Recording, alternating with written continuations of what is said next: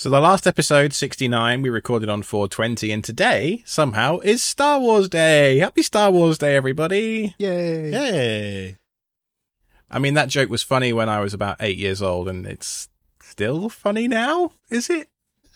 I've never been a big Star Wars guy. Oh, I'm, I'm not like an anti Star Wars guy at all. I'll enjoy me a little Star Wars, but I just haven't really been into much other than The Mandalorian, which is fantastic. But who shot first? That's the question. We all know who shot first. Han shot first. Come on. well, of course, joining me today, we have Chris. Hello, Chris. Hello. Brent, Hello. who you all know from Linux Unplugged. And we also have from our Discord for our community spotlight this episode, Fuzzy Mistborn. Hello, Fuzzy. Hello. Nice to uh, catch up with you again. We met you at the meetup, didn't we? Yes, you did. And you were the guy with the Steam Deck that we were all very jealous of and the electric car. And we'll get into all that business in just a little bit. But I think Chris has got an update about his new show, first of all. Oh, really? You're going to. Oh, thanks, Alex. Yeah. Well, actually, I wanted to mention it here on the show because we are kicking off a total website rebuild project. And Alex, you joined me with Brent and Wes on the last episode. And we talked about what we want to do and how we kind of want to build the new website. And we're taking in ideas and we've launched uh, some GitHub projects around it. And so all of the details are in Office Hours 3. So if you go to officehours.hair slash 3, then you can listen to that episode and hear what Alex and I had to say about what we want to do with the new JB website. And we're really looking for input because we have to have it done by the end of summer. Because ScaleEngine, who we've been with for like 12, 13 years, I was just looking, they are no longer in the WordPress biz. Nothing like a deadline, is there? Yeah. And so they're getting out of it by the end of summer. And so we got to get the website moved and we want to rebuild it and we want to self host it, of course. So officehours.hair, help us like figure it out, join the conversation. We'll figure it out together. There's a link in the show notes to a very active GitHub issue, actually, where there's lots of people throwing out lots of different ideas about how we can self host different stacks, you know, anything from Ghost to GitLab to Grav to Hugo, you know, all those sorts of things. Like Chris says, there's an office hours episode where we all discuss the various requirements that we have, I suppose, and uh, trying to build like a podcast network website, you know, where there are how many shows do you have? Like six, eight? Yeah, six shows, I guess. Active, five active shows. Then you have extras, so six. Yeah, and then you got a bunch of archive shows too, which you want to present to people, and then there's about I don't know a million guests on all the shows that you need to update all their various content. It's, it's there's a lot, and you think, well, we could design a whole database around this. You could design a whole CMS, you know, if you're not careful. So we're trying to be cognizant of the fact that people will be giving up their free time to help us and all the rest of that. So if you've got any opinions, any thoughts, please head over to the Jupiter Broadcasting GitHub organization and uh, give us your feedback in the issue number eight, linked in the show notes. I'm excited about what we might build. We've gotten some really good ideas already, things we hadn't even considered, like maybe the ability for certain community members to update episode pages and show notes with things that were either missed or maybe links that die. There's all kinds of ideas that are floating around right there. So we're just kicking off the conversation, but we also need to move kind of quick. It's one of those things. I can't tell you the number of times as a listener of a various podcast, I go to the show notes. I'm like, what was that thing? And they didn't put it in the show notes. And I know that we are guilty of that too, because I have listeners write in and tell me that we're guilty of it. yeah. and it would be great if they could, you know, submit their, their feedback. Now, a few episodes ago, we had the orange one on for our very first community member spotlight. And today we're joined by Fuzzy Mistborn. Hello, Fuzzy. Hello. Yeah, so you're drinking a tasty beverage over there. What what do you have? I have a beer from a local brewery that is a triple golden ale. I see both Brent and our guest have a beer. I don't have a beer. What went wrong? Actually, here? this is a hopped cider. Thank you very much. Oh, oh, okay. Okay. So you and I have been talking for many months, probably over a year at this point in the Discord. I'd say we're pretty good friends in there. We've been talking about so many different projects and, you know, EVs, for example, so many things in common. I thought it would be great to get you on uh, and talk about various things. So let's start with that electric car, shall we? I know it's not self hosted related, but I'm really curious about how your journey with the Ioniq 5 is going. I've had it now for about a month, and so far it's been fantastic. Of course, the first two weeks of it, I go up to my parents who live about four hours away, and I drive down to Raleigh, which is about eight hours. So I put about 2,000 miles on the car in about two weeks. The only way to do it. Proper shakedown test. Yeah. Yeah, exactly. exactly. That was definitely an experience. So I definitely got to try out, you know, the rapid charging and seeing how all that works. How was that? How was the charging? Because it was was uh, down what I ninety five. Yes, pretty much 95 most of the way. The first time I did it, on my way down, I was kind of ultra conservative and charged wherever I possibly could. But on the way back, it was only about two charges. A little bit more comfortable in what the car could do, and I knew kind of what the range of the vehicle would be when it was saying, you know, you've got 30% left. I knew I've got X number of miles. You were feeling a little more adventurous at that point, I see. Well, you know, whilst you were busy in that uh, delicious old RV with Nixie Pixel, Chris, I was given a little spin round the block in the Ioniq, and uh, Fuzzy put his foot down a couple of times. That was fun. I was pinned back in my seat for sure. Yes, that is definitely that still brings a smile to my face every time I drive it. I I, th- I throw it in sport mode for a couple of minutes just to accelerate and just like pew That's like the boost noise. pew pew. Now I want to know, like, are you collecting, or do you see any possibilities to collect metrics? You know where I go with this kind of thing. I start thinking, like, let's collect some data. There is a Home Assistant integration, but it's honestly not super great. But that's not a fault of the developers. I mean, there's some stuff missing that I want to see added. But the major issue just is that Hyundai limits you to about 30 API calls a day. Yeah. That's not very many. No, so I mean, the, the the developer actually has put in like there's blackout times at night where from like you know you can customize it, but I think the default is like 10 p.m. to 6 or 7 a.m. It doesn't make any calls whatsoever, just to try and preserve them for you. But yeah, it's it's kind of limited in what you can do. So what I do use is I use a better route planner, which is great for planning trips because it shows you you know basically you type in I'm I'm it's, it's like Google Maps for electric vehicles. And you you know say I'm coming from here and I'm going to you know to here going down to Raleigh and it'll say okay and you know here's the car I have and it'll basically figure out okay you know you're starting at this percentage battery you know the weather's going to be this you know the wind's going to be this so therefore it can figure out okay you need to stop here here and here and charge this amount to get where you're going and as part of part of the one of the ways I improve that is you can get little ODB two Bluetooth low energy devices and plug them into your ODB2 port in your car. And a better route planner can integrate with that and pull the state of charge off the car. So therefore it'll it'll update in real time. So for example, like when I left to get down to Raleigh the first time, I said I was going to arrive, you know, my first destination with like 10% charge. I got there with like 30 and I could see it counting back up as it, you know, based on the real time telemetry it was getting. That's a legit feature. I didn't actually, I didn't even think about it. I didn't even realize that electric cars had ODB2 ports. I suppose they have to by law, but it just never even crossed my mind. It just seems like such an old, archaic, you know, the whole CAN bus thing just seems so old. You and I got burned by that automatic thing. Do you remember? Oh, I loved automatic too, even though they were slurping up all my data, but they tracked every drive that I did in the RV for the first few years. So I had this brilliant heat map of everywhere we had been in the RV. It was it was great, and it got all my fuel mileage info for me.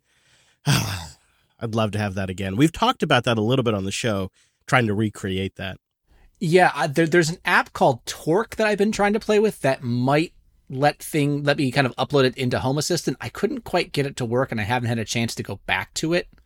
But that would supposedly let me upload that information directly into Home Assistant and have sensors and data that way. But honestly, I charge the car once a week you know, on, on, on Sunday nights, Sunday Home Assistant will ping me if the battery's below, you know, I think 50%.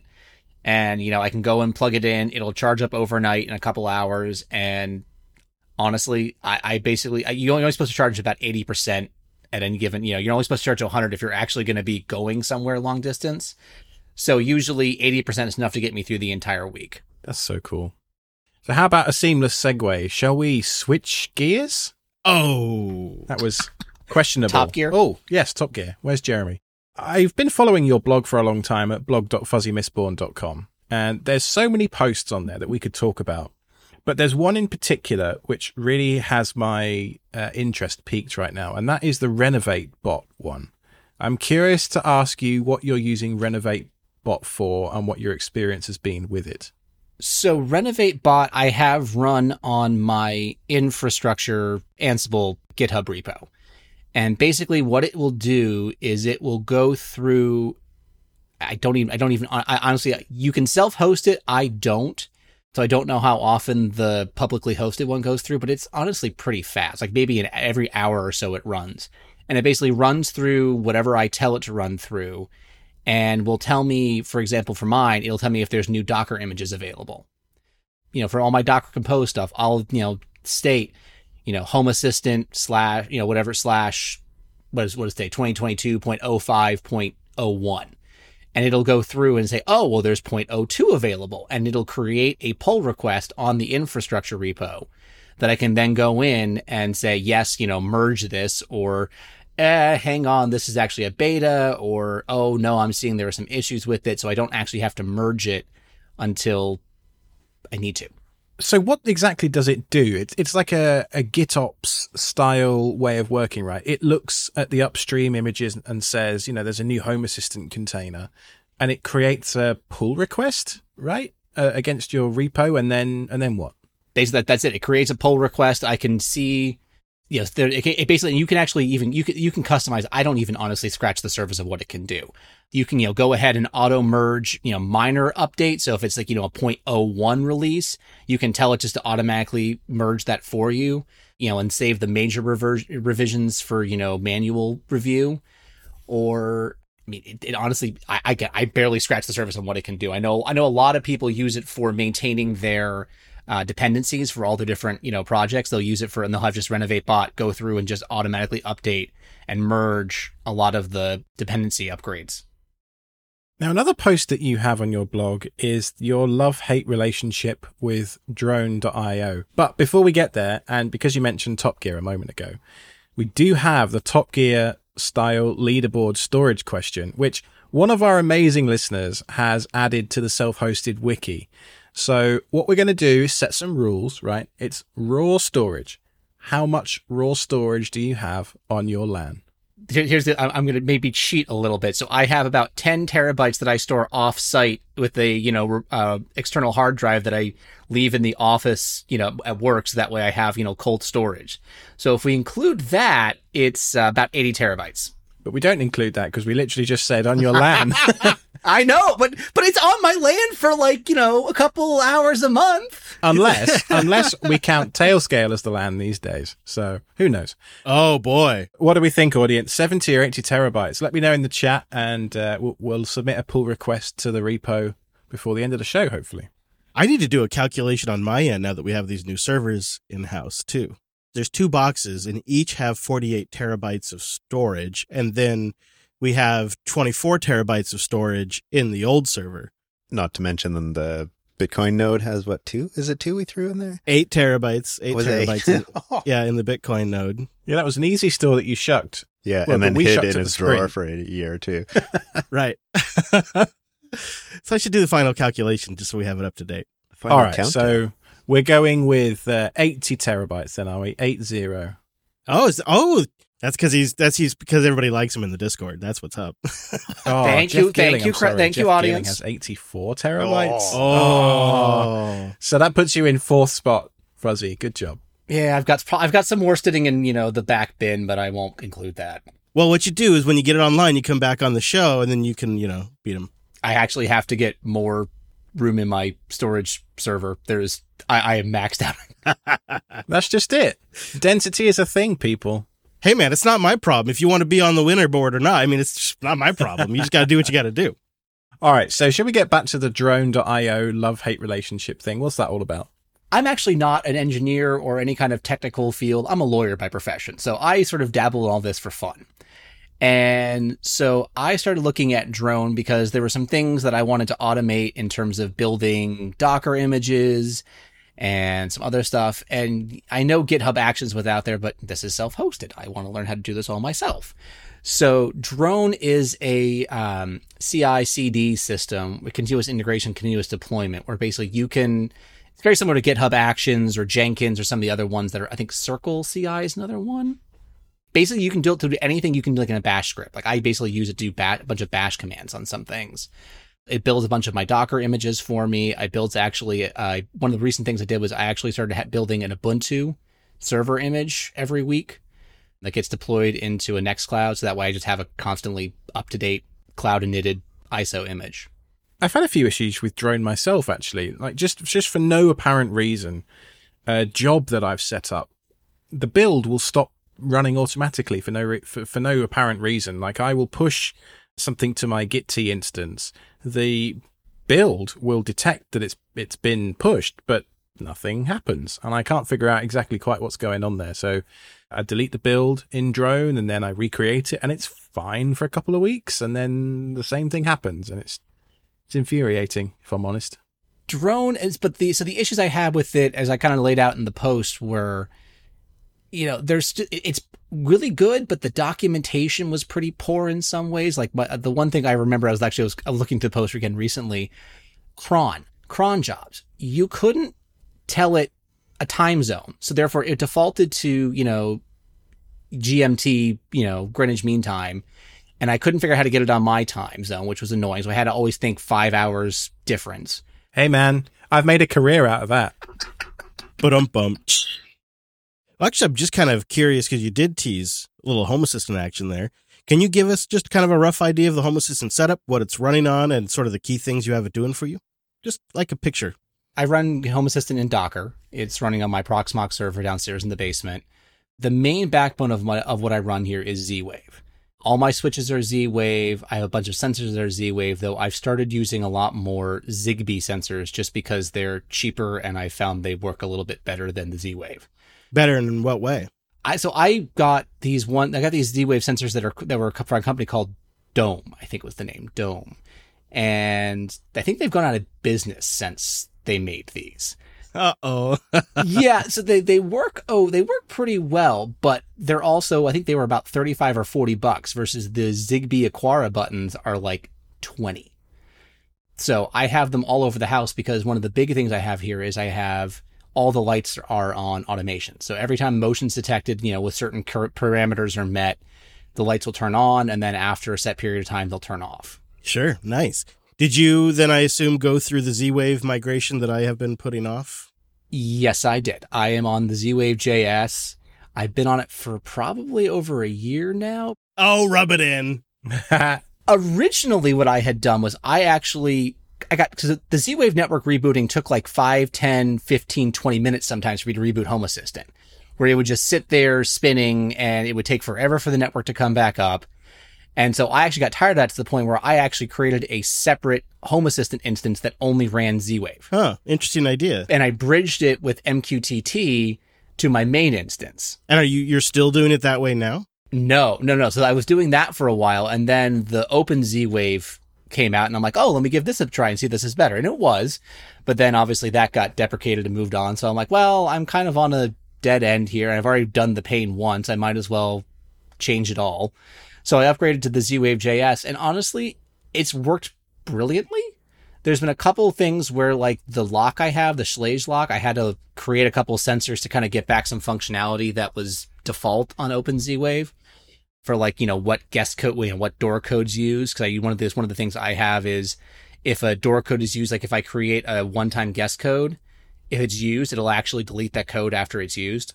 That's great. that is cool. So it recycles once a week. I get a I get a you know telegram ping saying here's the new guest code. I can give that out to people if they need to get into my house for whatever reason, and then it'll delete itself. I would imagine you're probably in pretty good shape too, because I thought I, I thought I heard today on the live stream that the Z Wave JS maintainer now works full time for Nabu Casa. So they're going to be probably keeping that in pretty good shape. Yes, I had heard that. I think I'd seen that as well. And I'm act- so I'm actually in the process of building a new house, and so I'm actually going to keep using Z-Wave there for the switches, just because I haven't been able to find any kind of Zigbee equivalent that allows dimming and switches for a reasonable price. I know Inovelli just came out with their blue switches, but they're like forty-five dollars a switch.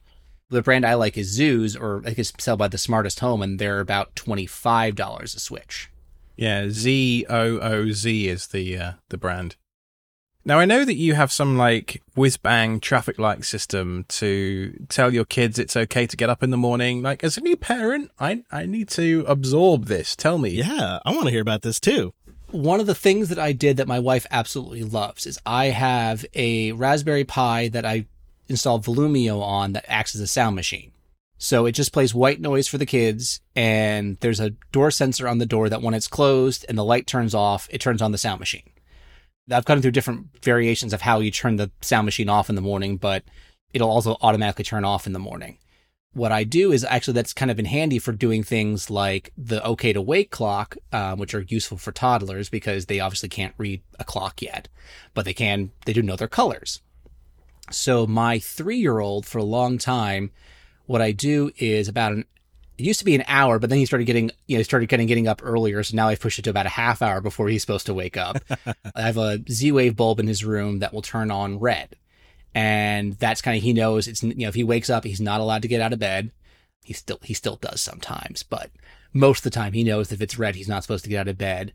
When the, you know, whatever the time actually strikes that he's allowed to wake up, it turns green. The other thing I've done is I have an ESP board running WLED under his bed that also if he gets out of bed in the middle of the night and the door opens, the light turns on red pretty dim so that way he can see and, you know, not trip over his feet or, you know, actually get into bed at night. He finds that to be a lot of fun. That's really cool. I mean, it's pretty cruel of you to keep your kid in their bedroom until midday, but hey, I wish midday, usually 5 a.m. I know. Yeah.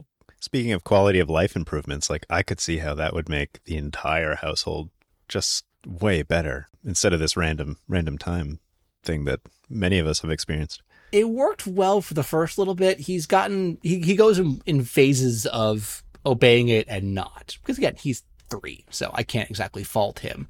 Hey, maybe I need to get one of those for my wife. well, actually, one of my one of my all time favorite automations I have is so I I have it on my blog somewhere, but you basically I have two pieces of aluminum foil that's over a piece of cardboard, and I have it underneath the bed tied to an ESP32. And when I get into bed at night, the lights all turn off. Ah, that's great. That's hilarious. And if one of us gets out of bed at night, the light turns on dim, you know, again, reds. that way you can see and not trip over all the stuff that's on the floor. Is this motion? Is it pressure sensing? What's happening? It's pressure sensitive. So basically, it's when the there's enough pressure on the uh, cardboard, it basically pushes through. There's a capacitive, I don't know if it's capacitive or whatever it is, but there's there's enough of a connection. It changes the resistive load so that the ES- ESP can pick up that slight difference and uh, trigger based on that. You nerds. Honestly, I was shocked at how well it worked. I mean, again, like, there's like you know, SleepIQ sells like a two hundred dollar version of this kind of a thing. I think I put it together for like fifty bucks. Well, Fuzzy, thank you very much for coming on. I think you're going to stick around for the second half of the show. Is there anywhere that, uh, whilst you've got the mic, uh, you'd like to send people? Blog.fuzzymistborn.com. Well, very good. And of course on the Discord as well. Yes, that's probably one of the best ways to get me if you want to talk to me. linode.com slash SSH. Go there to get $100 in 60 day credit on a new account. And you go there to support this year's show. Linode is the tinkerer's cloud. You know what I'm saying? Like you could just deploy everything with one click. Like I was just looking today and they have a one click for Pi-hole on Linode. And I started thinking like that could be great for my son's laptop. That could be excellent for mobile devices. So if you want to go that route, you can. But if you want to tinker, like I'm saying, like you want to go all the way down to the metal and then like deploy your own custom system, Linode lets you do that. They got guides, they got information on how to do that, and they've got the best support in the business. But if you like performance, they've also got something for you there too. NVMe hard drives, AMD EPYC CPUs, dedicated GPU rigs if you want, 40 gigabit connection to the hypervisors, 11 data centers around the world in strategic places where they are their own ISP. You see what I'm saying? Nobody does it like Linode. And I love their object storage. Their S3 compatible object storage is like my superpower. I use it for all kinds of things. I needed to just test a new RSS format and I just needed to like have an XML file that was publicly available for like 30 minutes. Like, what, what was I going to do? Put that on a web server like an animal? No, I put it up on object storage like a gentleman. And of course, their API is great. Their command line client is quick. There's so many things I love about it, but just go try it out for yourself.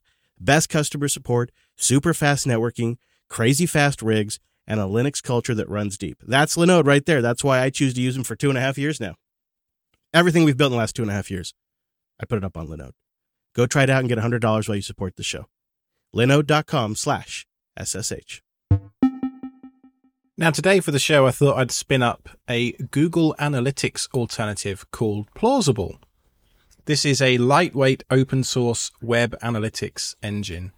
Hold on. I've got a Google, uh, what do you call it, screen on my desk next to me. Oh, yeah, the uh, assistant. I think it's grumpy because it's literally just pulled up. It's time to ditch Google Analytics on the screen. It's listening. It knows now. Now they've logged that. Absolutely, yes. So I'm in trouble with the big G. But anyway, this plausible thing doesn't require any user acceptable cookies. You know, that annoying GDPR pop up thing? It's fully compliant with that, as well as several other things. It's made and hosted in the EU. So let me clarify. There is a hosted version. I'm talking about the self hosted version, which is just something you can run in a container. I chose to put mine up on Linode, but you could run it at home any way you like. I found the setup process was kind of a pain in the bum. Oh, really? Took me about two or three hours to, to get through in the end. The reason for that is because to spin up this thing, it's about I think I think it's four containers as a database. There is a it's like a queuing engine, like a Redis style thing called ClickHouse. There's the app itself, and then there's an SMTP relay. So those four containers come together to form the app that is plausible. But of course, their documentation doesn't quite tell you all the little tricks you need to do and all the environment variables you need to specify to get it up and running properly, which is super annoying. The Docker Compose script that they have actually linked in their documentation is about two years old. And so I was going through following this thing and looking at the version numbers, and then I thought, right, I'll just go and check the latest tag in Docker Hub. Yeah, two years old, completely out of date, hasn't been touched. So then I went to the Real Orange One's uh, GitHub and looked at what he's doing because I know he runs Plausible too. And his GitHub repo combined with their documentation, I eventually got it up and running. And once I did, I was super duper happy with this thing. You know, I had to embed a little uh, JavaScript uh, header in each web page that I wanted to track. And within a minute or two, I could see people showing up straight away. So my MkDocs website at perfectmediaserver.com, my ghost blog at blog.ktz.me. I even put self-hosted.show on there as well, just as a test. And I gotta say, it was it's pretty flawless. Are you getting real time numbers? Yep. Ah, I love that. Okay, so you took a couple hours to get up and running.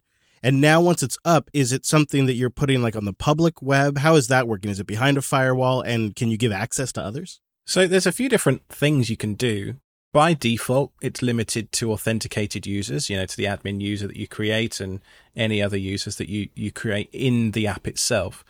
But when you and I were talking before the show, I thought, oh, it'd be cool if I could just show Chris what I'm doing here. And so for the self-hosted.show thing, I went into the site settings for that specific site.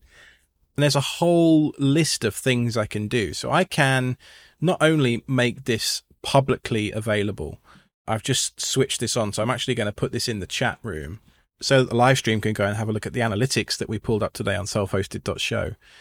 So that's a public version that we can do, but I can also give specific users like a, an obfuscated link. So I can say, right, I want to share this specific thing with this email address and I'm going to give them a password uh, and it expires after a certain length of time. Can you imagine doing that for like a sponsor or something? Right. That is a fantastic feature just from like a working with somebody for a short period of time. The one thing that I, I found once when you gave me the link and I and I kind of looked around in there is it doesn't seem like it goes as deep maybe as Google Analytics does. Like Google Analytics, you could just keep drilling down and down and down and getting more specifics. This is a little higher level. Like it tells you everything you need to know: your unique visitors, your total page views, your bounce rate, and the average visit duration, and of course your top sources and your top pages, and the locations in which they come from, and the types of devices they use. So it's all it's all what you need. It's not nothing's really missing, and it'd be fine for what we use. But it did seem like maybe not quite as detailed as the Goog stuff might be. Do you agree with that? That's the price you pay for not having surveillance capitalism be the driver of everything. Right. I'm not trying to get political, but I am going to have a little bit of a rant about the, the death of democracy and social media and everything in the last six to 10 years. And I could go off the rails, but I'm not going to here. I'm going to keep it on topic. And you know that's that's one of the things I like about plausible actually is that be, because it's so lightweight and because it's so privacy friendly and privacy focused, I turned off Privacy Badger to make it work on my web browser. But I didn't, I, you know, I had a look at the trackers and it was very minimal what it was doing compared to what Google Analytics does. I really like that. I mean, I, for me, that's a feature. I completely agree. We stopped using Google Analytics just because I'm creeped out by Google, but you know, I didn't really replace it with anything. So something that we could run ourselves on our own infrastructure and uh, you know, use that data just so we get an idea of maybe how our website's performing because you know, one of the things you can figure out is maybe there's something wrong with the site, maybe there's a design issue. There's there's insights that you miss and you know, your web page for online businesses is the front of your store. So that's pretty great. And they, I guess they do have a pay version too, as well, right? So if you wanted to, you could go all in on their hosted version. Doesn't look like it's that expensive, unless you get like millions of views. Then it gets up to like ninety bucks a month if you get two million views. Yeah, I suppose compared to Google's low, low price of free, but you are the product, it's uh, expensive. But I'd rather support companies that are willing to give their software away like this than Google sometimes. Now, Fuzzy, I know that you use a different one. Was it called Umami or something? Yeah, I think it's pronounced Umami. I know. I think the orange one on Discord was talking about plausible at one point. So I was like, oh, I kind of want to get away from Google too, like everybody does who self hosts. And so I went and tried to try to spin it up, and I ran into the same exact problem you did, where I'm generally I try and avoid apps that require more than like two containers. I, I just don't like ones that are that complicated. I just feel like it's defeats the purpose of Docker. Like I remember one time I tried to spin up a UniFi thing and it was literally like 10 containers. I'm like, no, no. So Umami is only two containers. There's the database portion of it that I can run in MariaDB, and then there's the actual Umami collection thing. And from looking at what you posted on Discord and the, the website, Umami looks pretty much exactly the same. I don't know in terms of like features and the dashboard and everything, but like I can see the same exact things where I can see what pages got hit, where the source was from, the country, you know, desktop versus laptop versus tablet, all that. I can see the same thing. So if you're looking for something a little bit simpler to set up, it might be a decent option. I'll put a link to Umami in the show notes. Now, Alex, when you were showing me earlier today, plausible in your excitedness, you were describing the different containers and how, at first, maybe once you're getting into it, it's a little bit more complex to get set up. But you did say that that was actually a, a, really nice engineering decision for scalability. Can you talk on that a little bit? Yeah, absolutely. So if if you look at the way in which, say, GitLab is architected, right? They they provide a big bastard container that is like six gigs of RAM, does eight million processes, and completely is antithetical to the entire purpose of containers and microservices, right? It's one big monolith that they deploy.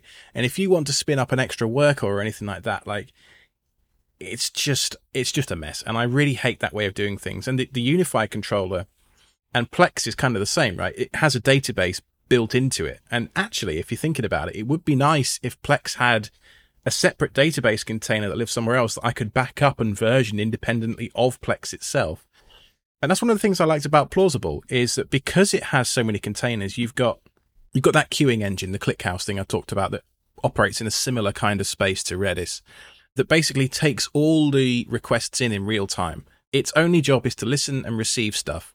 And then Plausible has workers that goes and processes those requests in, in real time. Now, a poorly architected application would only have one container doing that and it would ingest all of that stuff into the primary container. And then when that queue or that buffer or whatever it is gets full, the container would start to slow down. It might have a memory leak. It might crash, all that kind of stuff. But by having the queue somewhere else, you leave plausible itself as this controlled environment and it's able to not fall into that same trap as a lot of other applications do. Also, the data store being an external Postgres database, hmm, I have no problem with that. Yeah, no, I don't have an issue with databases being separate. I just, I don't know. When I start seeing that many containers, it just it just becomes frustrating for me to have to manage and. No, I, I get it. It it puts you off, doesn't it? You, you sort of look at this thing and you go, I can grok and understand this in three seconds if it's one or two containers, but if it starts to get to three or four or five or more, you're like, eh, I'll do it next time. Yeah, exactly, exactly. That's sort of my line too. My last question on it, Alex, really is did you notice much in terms of load time difference on the sites after you put it on there? Because it, you know, you toss a little bit of uh, JavaScript in the header essentially, and then you're off to the races. Did you try benchmarking or at least refresh and see if it seemed any slower? Because I've also experienced that. I used to use a, a locally hosted analytic software that actually slowed the website down, so we had to bail on it. I personally didn't notice any difference, and that's totally anecdotal, but I run Privacy Badger anyway, so I don't have a lot of Google Analytics and a lot of JavaScript running anyway.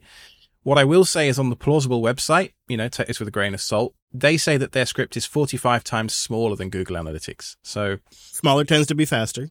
Yeah, and and they reckon that because it's so much smaller, a site with 10,000 monthly visitors will save four and a half kilos of CO2 emissions per year simply by switching to plausible. So do your bit for the planet, people. Right.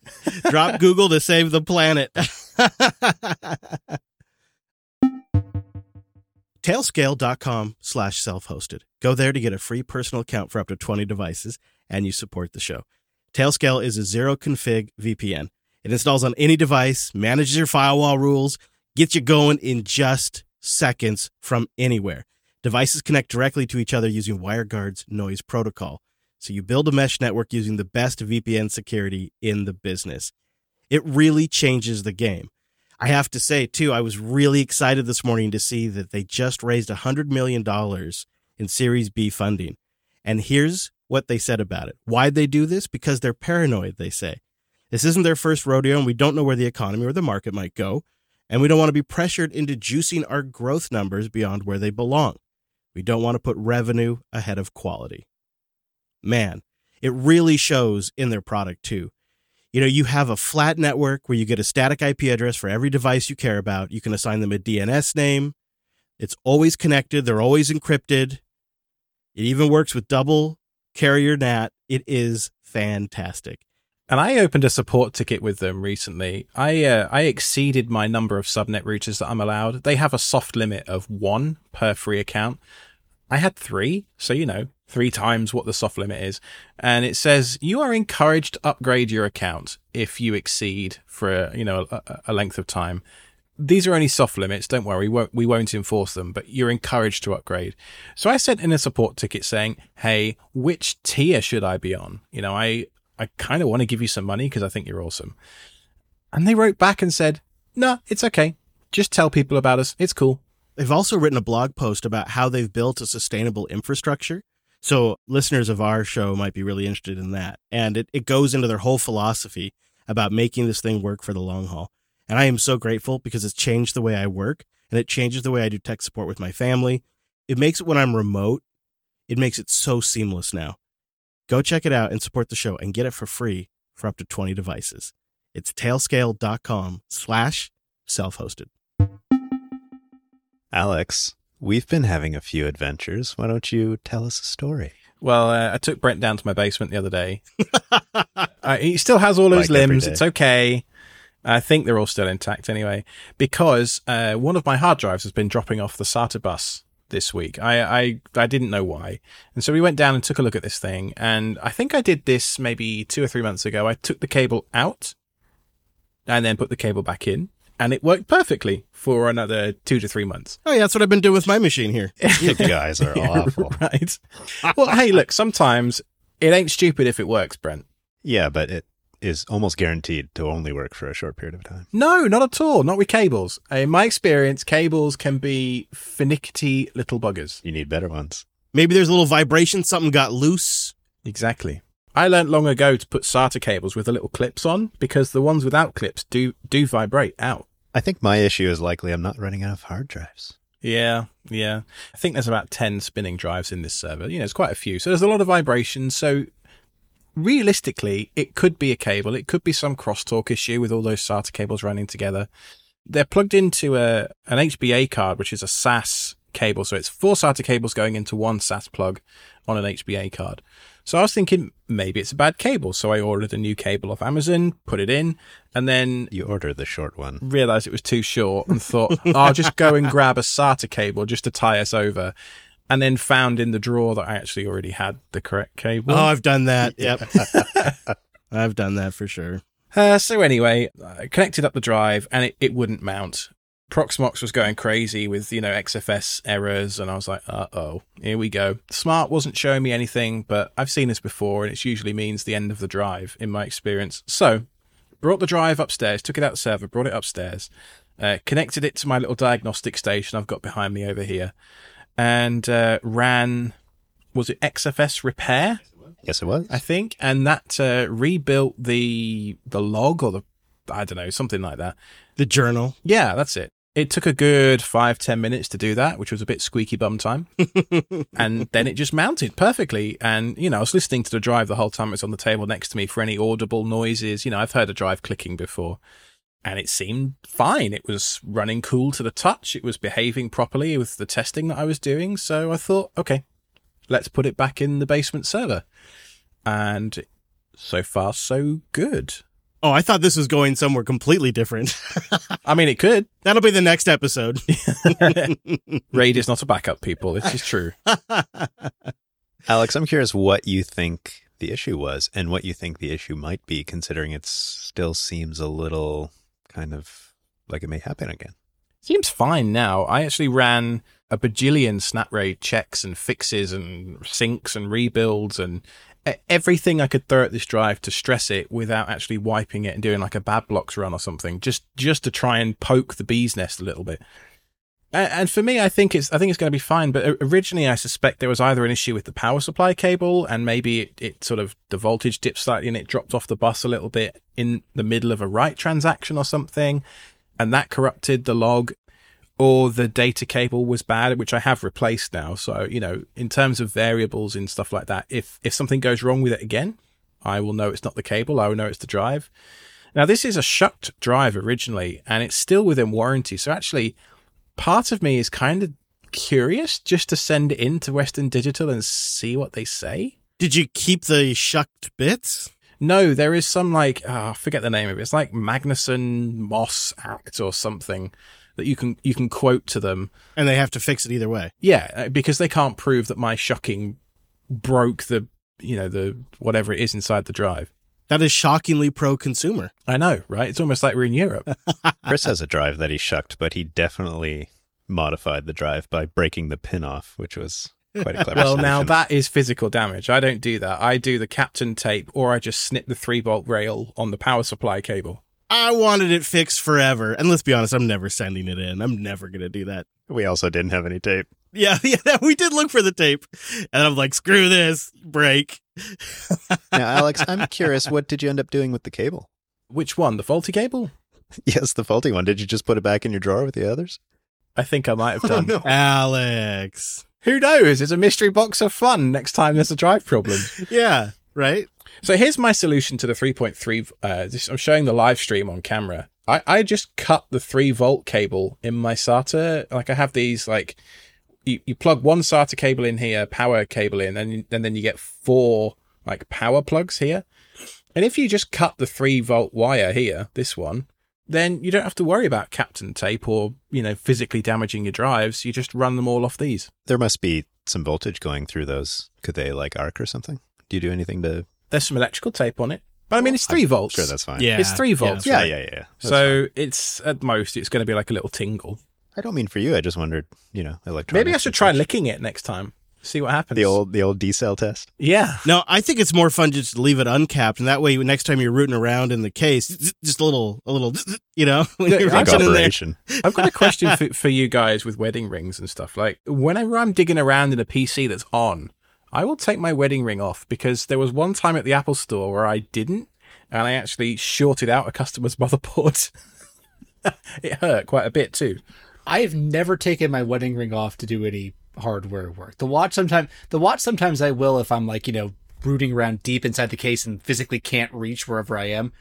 But I've never had to take I've never had it arcing from my ring. I have to take off the watch. I don't like the watch on the wrist when like, you know, the edge of the case and I'm rooting around in there and I'm smacking the the watch up against those sharp edges, scratches it all up.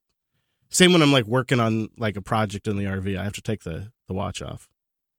I actually don't wear the ring though anymore. I just sort of gave up on that. My whole body size changes all the time. And so I'd uh, I'd go from like a, a ring that was too tight to a ring that was too loose.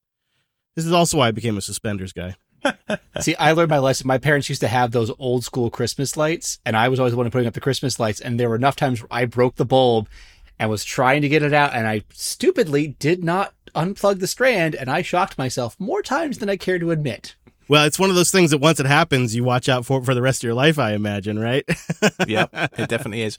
I think the the thing that zapped me was one of the MagSafe uh, 19 volt things, Oh gosh. like a laptop, and yeah, it, it's it stung quite a bit. And actually, there was a it took a little bit out of my wedding ring, like there's a, there's a little notch in it where you can just see. oh man. Yeah, That's your near miss. that I had to fill out accident report forms and all. I, they sent me home.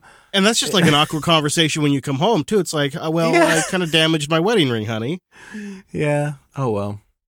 We got some boosts into the show last week. We got some people boosting both good and bad things into the show. Rubik Man, uh, Ruby Rubicon Man, Ruby Rubik K man. Rubik man. All right, Rubik Man. I think. Says my wife and I are moving to a new apartment soon. We have permission from the landlord to install a camera pointed at the parking lot. Can you recommend one that works with Home Assistant for a decent price? Now he doesn't tell us what his connectivity situation is. So what are your thoughts, Alex? You could just get a dog and point that at the car park, you know? that would bark quite a bit. I mean, the obvious choice, uh, despite all their flaws, really, uh, the Wyze cams. Yeah, that's what I was probably going to say too. We're actually going to have our, our, next boost here that kind of makes it that makes them even more appealing. Uh, Sexy Pants boosted in for 210 sats. So this dropped on Reddit yesterday. It supports USB Ethernet adapters, Tailscale, and it runs an RTMP server. It'll even make you tacos. Well, maybe not that, but it's essentially a series of uh, Wyze hacks that I think make these cameras even more compelling, especially when you can when you combine it with something like WyzeBridge. Uh, so I have a link in the show notes to a GitHub repo that lets you essentially root the devices and get more out of them. Can you imagine the possibilities of running Tailscale on the camera itself? That's cool. That opens up a whole new kind of like, well, it's a whole new world, as they say. The other cameras, as far as like just connect them to Wi Fi and they have decent apps that also work with Home Assistant, is the uh, Logi Circle. However, I've had mixed results with that, but that's also another option. If you have a recommendation for a cheap portable camera uh, that's easy to power and easy to get connected, send us a boost and let us know. I actually have a good one. The uh, Eufy cams, I've actually been a huge fan of. They are basically the same price as the Wyze ones. They come built in with RTSP. They're running throughout my house. I have about six of them. I have the doorbell, and they work just fine. And I also hear in the HomeKit community that they work really well with HomeKit setup as well. Haven't tried it, but that does sound good. Sir Lurks a lot wrote in with two boosts. The first one reads, Autonomous spinning blades? Ugh, homeowner's liability insurance coverage or not, I would be uneasy about this robo mower running unsupervised, which is all too likely, I fear. PSA Lawnmowers are not toys and can cause serious harm to both critters and children. Never mind stupid adults. This ain't a silly vacuum. Just think bloody toes and see how that sits before deploying. Situations vary, of course. Just remain aware that unplanned lawn intrusions and obstacles do happen. I mean, that's actually a fair point. So last week we talked about a robot lawnmower, and none of us actually mentioned the safety angle of it. However, I think it's just kind of an assumed that people would be careful with this kind of thing. But then uh, Lurksalot had another boost for us too. They continue. Oh, so I finally saw the video of this open mower project. I imagined something much larger and dangerous from a DIY project. While I still believe in safety first, this does not conjure quite the nightmare scenarios I had imagined when I hadn't seen the thing yet. Yeah, it's more like uh, the size of a vacuum. There was a, speaking of those little robot vacuums, a local town here in Washington, Bellevue, a homeowner called the cops because they thought somebody had broken into their house. A burglar was in the house with them and they were panicked. Turned out, robot vacuum wasn't actually a burglar. Oh, gosh. I'm actually thinking of, so I'm, I'm, as I said, getting a new house and it's going to be have like almost an acre of land. I'm actually looking at some of these robo mowers just because I don't want to have to mow that much land. Seriously. You're just going to have to get a lawn tractor, dude, and uh, just be done with it. Just just admit it. I don't want one because they basically cost the same. Like they're like twenty five hundred dollars, and the robo mowers are like twenty five hundred dollars, and they'll install it for me for free. Has anyone told you that you get to sit on top of a giant engine and go rum rum rum rum rum rum rum, as you go along? They're so much fun. Says the guy who has an as an is an EV. Yeah, no. Oh, okay, all right. Well, you can get electric ones too. Yeah, those are even more expensive. But yeah, no, I I actually been looking at the, these robo mowers and I actually want one because they actually do have a safety thing where if you pick them up, they actually shuts off. Ah, sure. Okay, that's good to know too. Yeah, I'd want. I'd be looking at one too. Crashmaster eighteen wrote in said he really liked the live format we did last week, having multiple people on too. Hopes it sticks, and he also likes the idea of the open mower. He hopes that we'll give him an update if one of us picks one up. It'll turn off if you do that. Right. Don't pick one up. And the final bit of feedback for this week, Cast Peeland writes in with 3,690 sats. Thanks for the show. Nice and simple. Well, thank you, Cast. Thank you very much. You think 3,690 sats mean something? Because sometimes that they mean something. There's a 69 in there. I, I think it's like 3 plus 3, 6 plus 3, 9. Oh, could be a math thing. To me, I was thinking like the GTX graphics, like a video card kind of thing, but Oh, could be. I don't know. All right, we did get an email in. JVP just wanted to give us a review on his end of Frigate, the uh, NVR created by Bearded Tech in our community. And he said, I did hear about it here on the show. I have to say, the Docker Compose setup was super easy. I have five PoE 4K cameras that come with an advertised on camera person detection. Hmm. I'm using this on an older laptop with a Core i7, and it actually runs quite well.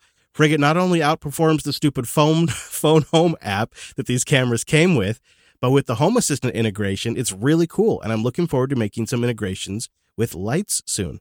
Plus, I can view my cameras through the HA app, Home Assistant app, outside my house without sharing another service or having to open another port. So there you go. He says, I'm about to block these cameras from the internet, and I'll just use it all with Frigate Plus. Uh, so Frigate NVR is a project our community mem- member Bearded Tech is working on, and these cameras well, JVP didn't give us the model. So JVP, you'll have to write back and tell us what the model is because maybe those are the ones Fuzzy's looking for. Now, as always, I want to give a big thanks to our site reliability engineers, our subscribers. You do make this show possible over at self-hosted.show slash SRE. We've also got a network-wide membership at jupiter.party as well to support not only this show, but all the other JB fine shows like Linux Unplugged, Linux Action News, and Coder Radio. Absolutely. And of course, you can always send us a boost with the podcasting 2.0 app. Go get a new podcast app at newpodcastapps.com. Go get more Brentley at linuxunplugged.com and catch Fuzzy on our Discord at self-hosted.show slash Discord. And I'm at Chris LAS on the Twitter. I'm over there at Ironic Badger for the time being, but uh, who knows what that crazy spaceman is going to do with it. Uh, we'll have to see on that one. Maybe we'll finally get a Mastodon user out of you yet. Maybe? Oh, maybe, maybe. Probably maybe. not. maybe, baby. Uh, one other plug that I meant to do, I almost forgot, is um, we're actually going to be starting a new initiative on the uh, off weeks of self hosted. So uh, this show is coming out on the 6th of May, so it'll be the, what, the, Six plus seventh. what, 6 plus 7? 13. That's my birthday! I'm not doing it on my birthday! birthday. Oh, damn. Do it the day before. Oh, well. Do it on the day we do it live. We do the show live on Wednesdays now every other week. Now, I wanted to talk about a new initiative that uh, we're going to be doing in between the live shows that we've started doing now. Uh, So that is, we're going to take a look at the awesome self-hosted list. As a community, I think we can help improve this thing, right?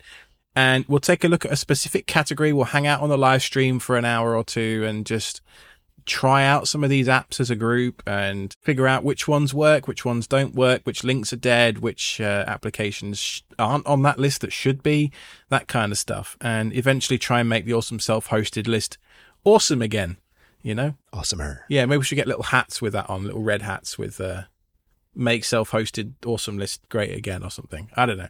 I don't know. I have some notes on that idea. Maybe we'll refine that. There's probably some merchandise in that somewhere, but we'll see. I think that'll probably do us for the show today. Uh, so thanks for listening, everybody. That was self-hosted.show slash 70.